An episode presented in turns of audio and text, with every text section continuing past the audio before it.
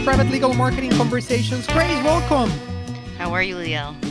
Grace, I'm super excited. It's 2023.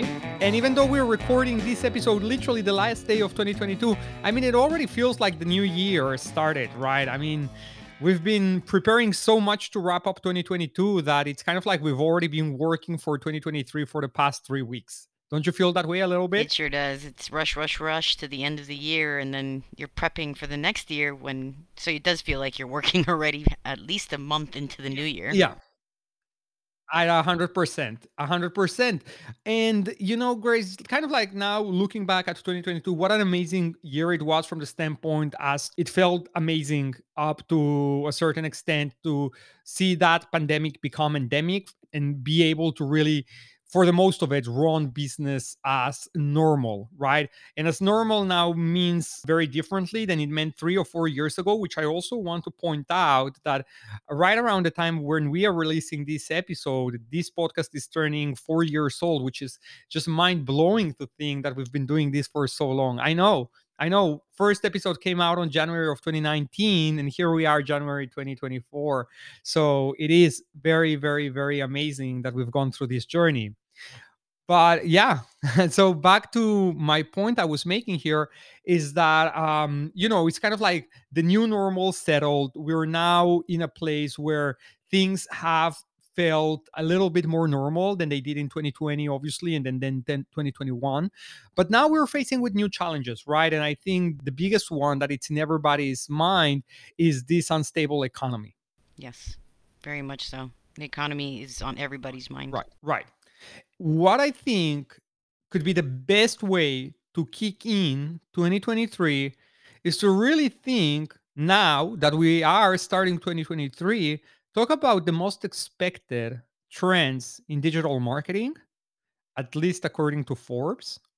And we're going to make our commentary on how applicable, relevant, or essential they will be for the legal marketing landscape. How do you feel about that? Yeah, definitely. Forbes has been around for a long time, right? They seem to have their finger on the pulse of trends, in particular when it comes to business in general. So let's apply it. Yeah. And I'll tell you what, sometimes they do have remarkable and very, very valid points to make. Sometimes their points really don't really hit the mark for at least the legal marketing industry. So let's see what they're coming up this year with, Grace. Yeah. Let's see whether we're impressed. Sounds like a plan? Sounds like a plan. All right, Grace. So digital marketing trends to watch in 2023 during an unpredictable economy. And I like that they already tealed the type of strategies to be relevant in a time with a predictable economy. So first one that we have here, Grace, customer success could gain greater traction. Customer success, Grace. Is it in your mind heading into 2023? Is that something that you in your organization is getting attention? Very much so. So, you know that as a firm, the Lake Law Firm, we do our... what we call our fireproof planning every, I'd say every quarter or so, sometimes every 6 months. It just depends on what's going on in the firm.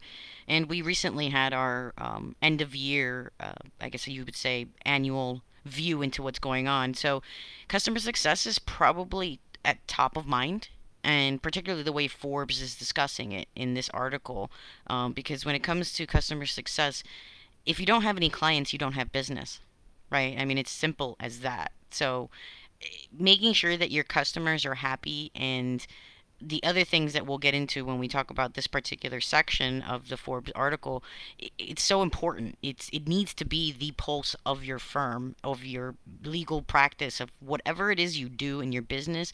Customers need to be clients first, right? Clients first. Yeah. 100%, Grace. So looking at it from a law firm standpoint, right?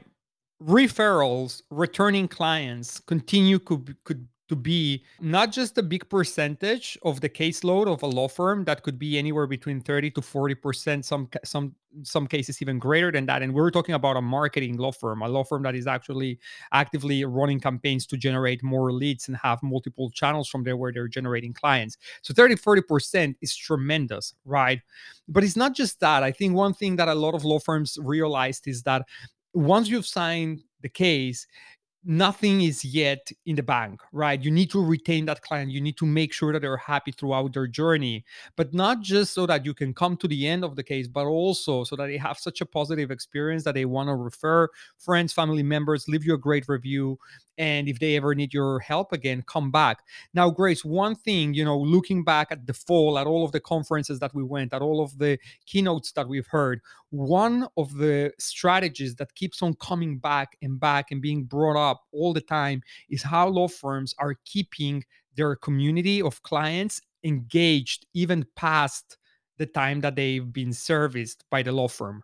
And you have all of these client appreciation parties. You know, how many law firms are not throwing these galas and these barbecues and different events throughout the year in order to reconnect with the clients that used to be serviced by the law firm, right? Just to keep them close by and to never miss an opportunity to thank them. Strategies as simple as celebrating birthdays, holidays. All of those things are becoming such an important part of the client journey, even after their cases have been settled or reach an end. And so I think we're going to start seeing more of that, and it's going to be more normalized, and we're just going to see a lot of law firms leveraging this type of marketing because it's obviously the lowest hanging fruit of them all. This is about just nurturing relationships of people who already like and trust you. And it's the best thing that you can do. So I do love this a lot. Obviously, in the article here, which we'll have in our episode notes, they talk about the different approaches to that, especially consumer standpoint, right? Businesses to consumer standpoint and such, but it's also being looked at from a B2B standpoint. And, you know, just kind of like to bring in the commentary as a business owner that deals with businesses, the most important thing always, and the challenge that never stops being a challenge, right, is how can you deliver more and more and more value to your existing customers, right?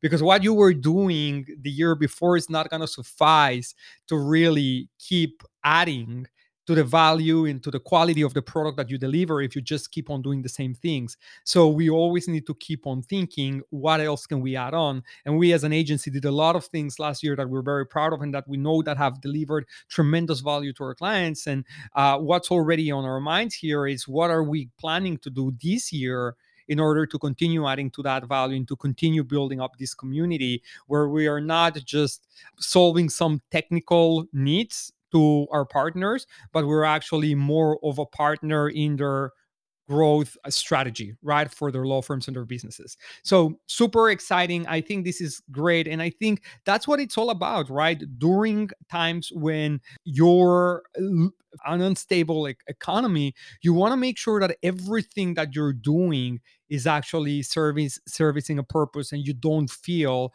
that you're kind of like lost and just, as you very frequently say, Grace, spraying and praying, right? And I think, you know, having trusted partners and having people that you know and work and have delivered results for you is a great way of being able to enter these times, especially if you are one of those that is going to be looking at gaining more market share, because that's another thing, and we're going to talk about it in just one moment, that we've known has worked very well for a lot of brands during economic downturns. Okay, so that's our first point here, Grace. Now, I mean, the next one is, it's almost laughable. It really is. But it's, you know, let's talk about it. I want to hear what you have to say. Voice-enabled search marketing could increase.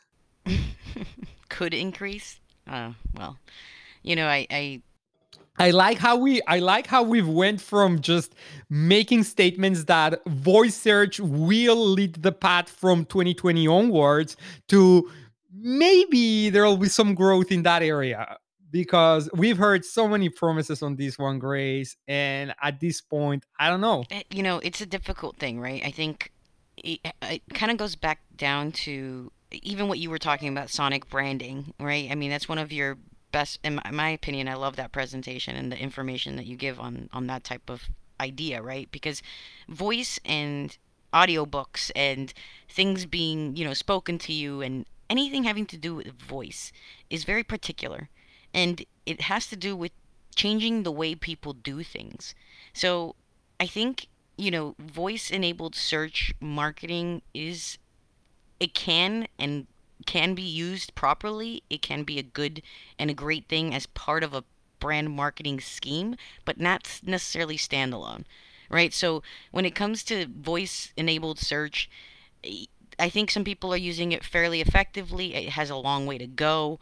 You know, I think it's still in its infancy in terms of how people can utilize it, but it can be utilized, and it is funny that it could increase, you know, oh, it's going to increase, it's going to be here, and, you know, Google saying, oh, we're going to be at the top of the market with the voice ads, and, you know, I mean, we'll see it when it comes, right? I don't see anybody using it properly just yet, at least not by itself. I love how you break it down, because I think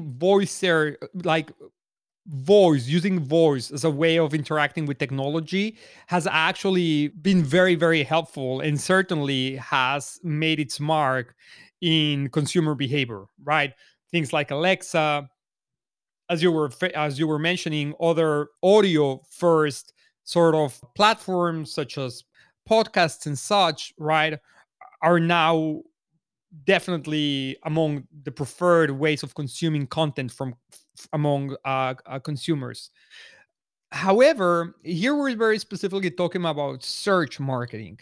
And so while it is very convenient sometimes to talk to Alexa and ask Alexa to order more dishwasher for you from your Amazon account, where Alexa already knows what you've ordered on historically and just goes and repeats on the order, it's a very effective and easy way of getting something without necessarily having to spend time into completing. It's something also very, very, very transactional. Now, when it comes down to search marketing, people trying, for instance, to find a lawyer, do I feel that people are going to go to Alexa and ask Alexa for that type of information? I do not see that yet coming. But here's where I do see this potentially starting to show more usage. And that's people just going to Google and rather than typing their search query, dictating the search query to Google. So instead of typing personal injury lawyer near me, people may feel more comfortable because they don't have a type. They don't have to type. And so, you know, I think we are kind of leaning towards not wanting to type. Like we're more kind of like as the least amount of interactions and clicks and typings that we need to put our effort in, I think we're the happiest, clicks. Right? And so I do see people potentially... It's the clicks. Ahead. It's exactly what you said. Remember how many times with the user experience we try to reduce clicks? It's everything we talk about is reducing the clicks. My husband uses the voice search on my laptop, you know, with the microphone every time. He does not want to type. And I totally understand that. So I'm completely in agreement with you. It's... Yeah. So I do see people rather starting to replace, for instance, personal injury lawyer near me, right, for something a little bit more long tail that is best auto accident lawyer for car wrecks with truck, right? Very unlikely ever to get typed because of how long and because it's not much of the way that people are used to typing queries on Google. We're kind of like historically, even though there is a trend of becoming more conversational in the way that we write, but historically we've been more kind of like Telegram, like just putting in the keywords. Whereas here it's more like because you're just talking, you feel more at ease with just giving a long tail search query. And so I do see there some potential shift in the way that some users, some segments of users, I don't think this is going to be across the board. I can see this probably being more something that the younger generations are more capable of adapting more easily. And I do see this then impacting the way that we need to optimize our websites and the content that we write to be relevant, to answer these type of search queries. But not just that, particularly when we're looking at search campaigns, paid search campaigns, I think it's going to be very important, particularly now with the inevitable settling of automated campaigns, you're going to have to kind of allow for the keywords that you're selecting to be able to be modified to adapt and be relevant to these type of search queries. And so I think, you know, there's definitely a lot of opportunity there. And I think it ties very well with the type of search campaigns that Google is projecting for the advertisers to run in the, I'm not going to say in the near future, already at present, right? Because it's certainly all about automation when it comes down to the search campaigns management. So that's my comment on that, Grace. I'm going to move on to another one. And this is about more brands could leverage micro-influencers for brand promotion. What do you think about this one? So, you know, we are very much into influencers in general. I mean, you know, we do our celebrity craziness every year at National Trial. Not so much micro influencers in your case, they're macro. But certainly influencer marketing. Yeah. So, you know, when it comes to micro influencers, I tend to leverage that for social media, you know, because, you know, I'd say TikTok or YouTube, you know, I'd say famous people, quote unquote, or more. They're a little more micro-influencers. They're not as big as, obviously, like, you know, Danica Patrick and, you know, John McEnroe that we had 2 years in a row. So I can agree with this. I think that people are trying to be heard in a sea of digital marketing that is getting a little overwhelming, right? And so I can understand that they want somebody that they know, like, and trust. And a micro-influencer's best way to do it without having to spend millions. Great. I 100% think micro-influencers is a terrific investment for spokesperson marketing. I think it's excellent. And why is the hype on micro-influencers? Well, because they tend to have a smaller following, but a much more engaged community of followers. So rather than trying to reach millions through a bigger celebrity, here you are reaching anywhere between maybe 50 to 100,000 people at once through this micro-influencer. But the thing is that the impact and the influence that these individuals have over their community is far greater than what some of the other bigger celebrities could actually have. Now, for law firms, why is this so relevant? Well, because you're most likely also more confined into a market, right? You're probably want to work with someone that is extremely relevant to a particular age group within your demographic area. And so this gives you the opportunity of honing in into that without necessarily having to go and make a partnership with someone like a Mike Tyson. I don't know why am I coming up with Mike Tyson, but like a Mike Tyson that potentially is going to have followers all over the world. And while it may be very cool that you're reaching people in India, it doesn't necessarily mean much to your business. And so for that reason, it's very important that partnerships like micro-influencers are actually considered, because the targeting can be very, very, very relevant.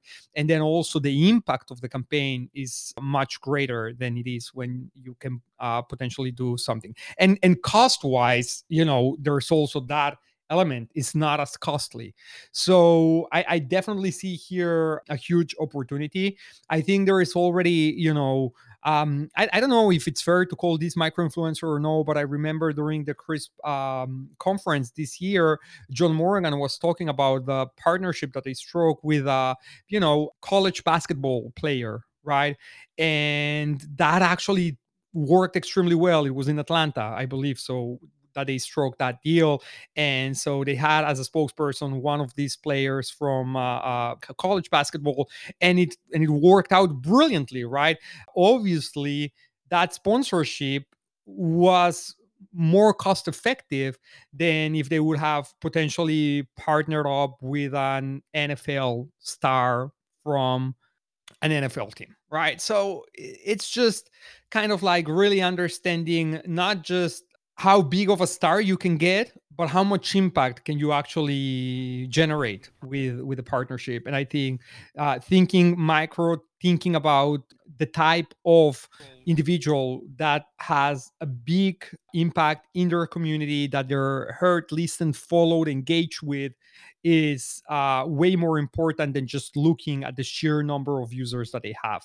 I think it's very easy to get misguided by vanity metrics when it comes down to this type of influencer type of marketing. So huge opportunities in there. Where do you need to look at?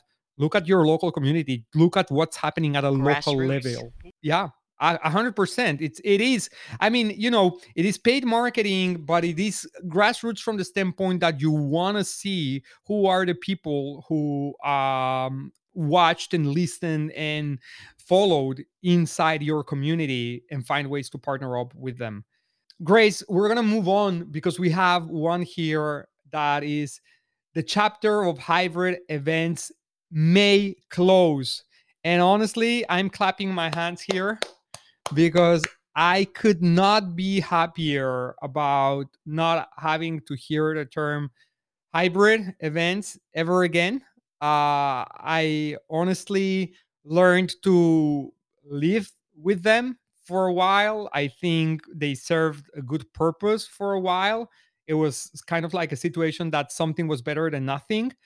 But I mean, now that we've gone back to in-person events, in-person networking, in-person a lot of things, you know, hybrid events and virtual events, for the most of it, suck. You can't get the same experience. We all learned that, I think, over the last 2 years, that no matter what you do, you are not going to have the same experience as in person.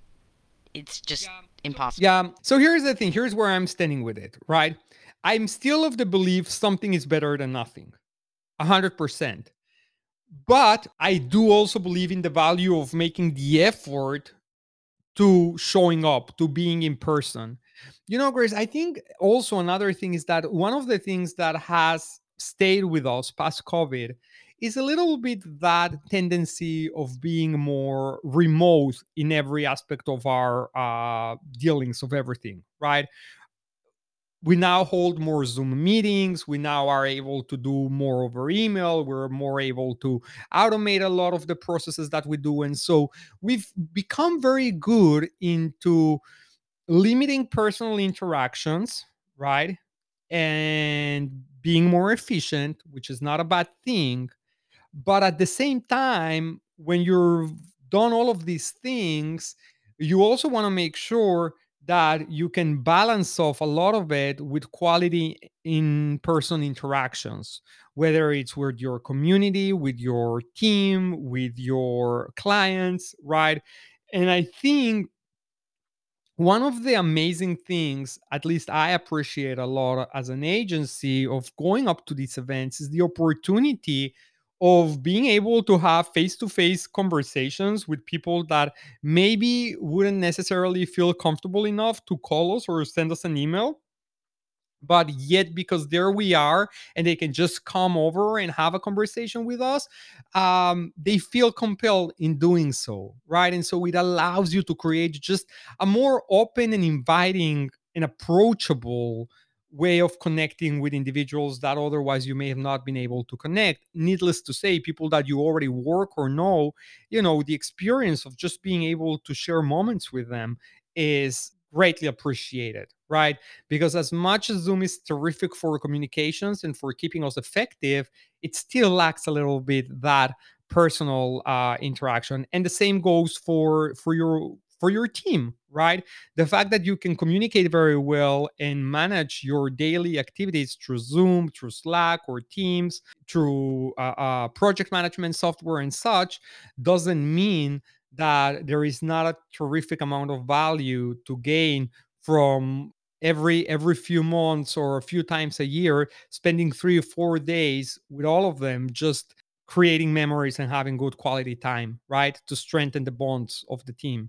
I know you just did that a few weeks ago. And yeah, so we have our corporate retreats. You know, the value of the in-person touch and connections. I mean, you said it best when it comes to creating that memories that you can't have otherwise. It's great. You know what I mean? Otherwise, you lose that human connection, and we're all people. So we have that need to interact with other human beings. It's just, it is a physical need at that point for people, because you saw what happened, right, during the pandemic when people didn't have the choice to interact with each other anymore. And it became very difficult for people. They became depressed.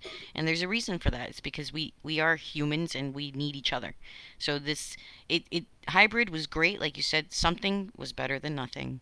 But now that we can go back to seeing each other again every couple of months, or, you know, once a month, or however it is that you do it, it's the best way to keep that interaction and that engagement with your fellow person and business person and client. Yeah, absolutely, Grace. So the last one point that we have here in the article, we could see brands leveraging more experiential digital channels. So I'd like to break this down into two, because there's one path to read this that is the metaverse, right? The metaverse. I don't think it's worth spending a lot of time talking about the metaverse, because I don't see, you know, we talked about it last year. We speculated a lot about the metaverse. And so far, we've not seen enough signs that consumers are actually leveraging it. Businesses going into it, investing into it, projections being made out of this. It's great, but we've not yet seen a real impact of the metaverse in consumer behavior. So for that reason, honestly, I'm just going to box that up, put it in a closet, and we'll revisit it down the road. However, I do think, though, there is a lot of very amazing things that can be done in the way that you're doing your out-of-home marketing, right? Your billboards, obviously now with technology and having the ability of creating display billboards, I think law firms can and should become way more creative and dynamic in the way that they showcase messaging on billboards so that they can really keep up with times, display creatives that are relevant and that they have some real memorable message to them.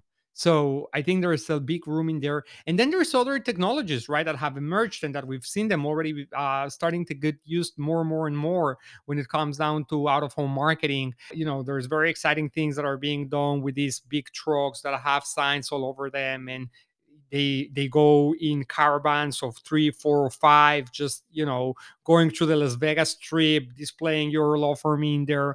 Very impressive stuff, really very, very impressive stuff. So I think there is a lot of opportunity there to create an impact in the type of creative that you're using. I mean, obviously, experiential marketing can also be what we were talking about earlier in the conversation, is how are you creating experiences for your existing clients or past clients to come and join you and interact with your team and with your brand, right? Events, it's one of those things that has become a very popular way for law firms to keep their client base engaged. And I think it's wonderful. And I hope that we continue to see not just more law firms doing holiday parties for their existing clients, but also coming up with new things, with new experiences for different demographics, for different age groups that are actually relevant to them and that can help them stand out, right? And I think that's gonna come up, and we're gonna start seeing more and more and more law firms gaining a lot of recognition potentially for these type of events that they're sponsoring and creating for their communities. And, you know, a good example on that, it could be what Mike Morse did, I believe, this year with the Adopt a Pet initiative that they had going on. And the backpack giveaway he does. And then you have the backpack thing also as well. That's already kind of like their staple, but they continue creating all of these different community events that at the end of the day, they are having a big impact in the community, and they're turning into very, very positive moments and experiences for the people who attend, right? So they're associating the brand with something that they also hold as a very fond memory in their mind. So that's powerful association to have with your brand. Grace, this is it. This is the end of the conversation. We need to come up with 3 takeaways, because it's the first episode of 2023, and three takeaways. Plus, we've been doing this for 4 years. So what's going to be your first takeaway, Grace? It's a lot easier to retain clients than it is to gain new clients. Not only is it easier, but it costs less. It's in every marketing dollars and cents principles that you've ever read. So spend more time on retaining your clients and keeping your current clients happy than you spend on gaining new clients. Please. If that's the only thing you take away from this going into 2023, I can't tell you enough how important that is, because one good word from one client will go much further than anything else you can do. Yeah. So client experience, 100% right there at the forefront of everything. You need to win at that. You need to really see how can you become the best at it in your market. Now, Grace, I want to talk a little bit about something that we may have not directly addressed in the conversation, but it's kind of like been the underlying base of this entire conversation. And that's marketing on an uncertain economic time or an unpredictable economy. And I just want us to revisit, you know, the last time that we were in a situation where things failed for different reasons, but still unpredictable when it came down to the economy. And that was the beginning of the pandemic, right? And the one very big lesson that we all learned there, just by looking at the companies that we were all looking back in the day, whether that is Zoom, whether that is Amazon, whether that is Tesla, right? Those who retracted lost. Those who persisted and stayed on won big, right? This is the time to go after market share, because you should rest assured that a lot of people in your market are going to retract and are going to release and they're going to panic. And then what that means is that you're going to be put up in a position where you can increase market share. And not just that, but you can do it at a lower cost and fairly effectively if you are surrounded by the right people and the right team to advise you and to assist you and to help you drive this forward.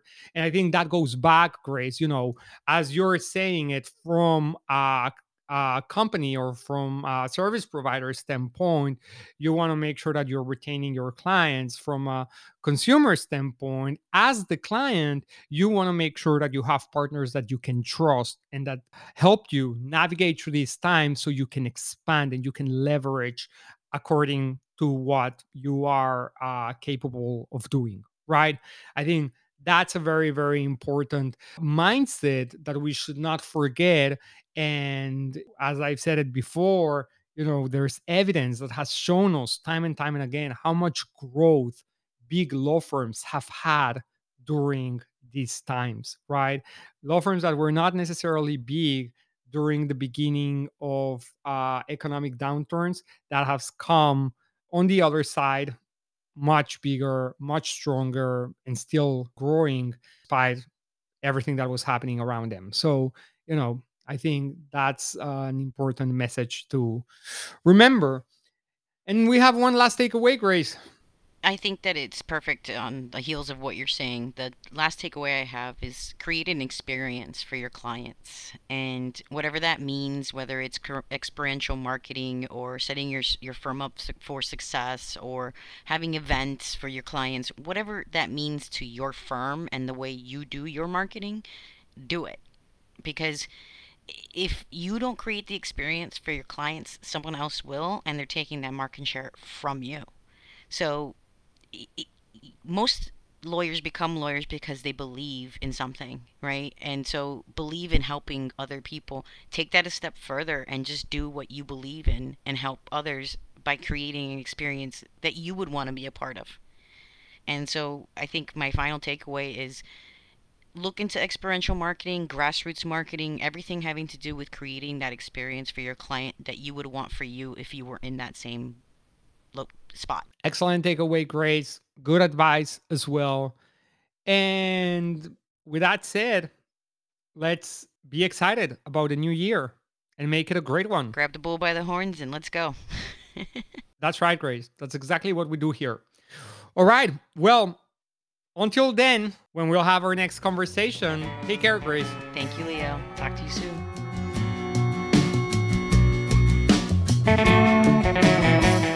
If you like our show, make sure you subscribe, tell your coworkers, leave us a review, and send us your questions at ask@incamerapodcast.com. We'll see you next week.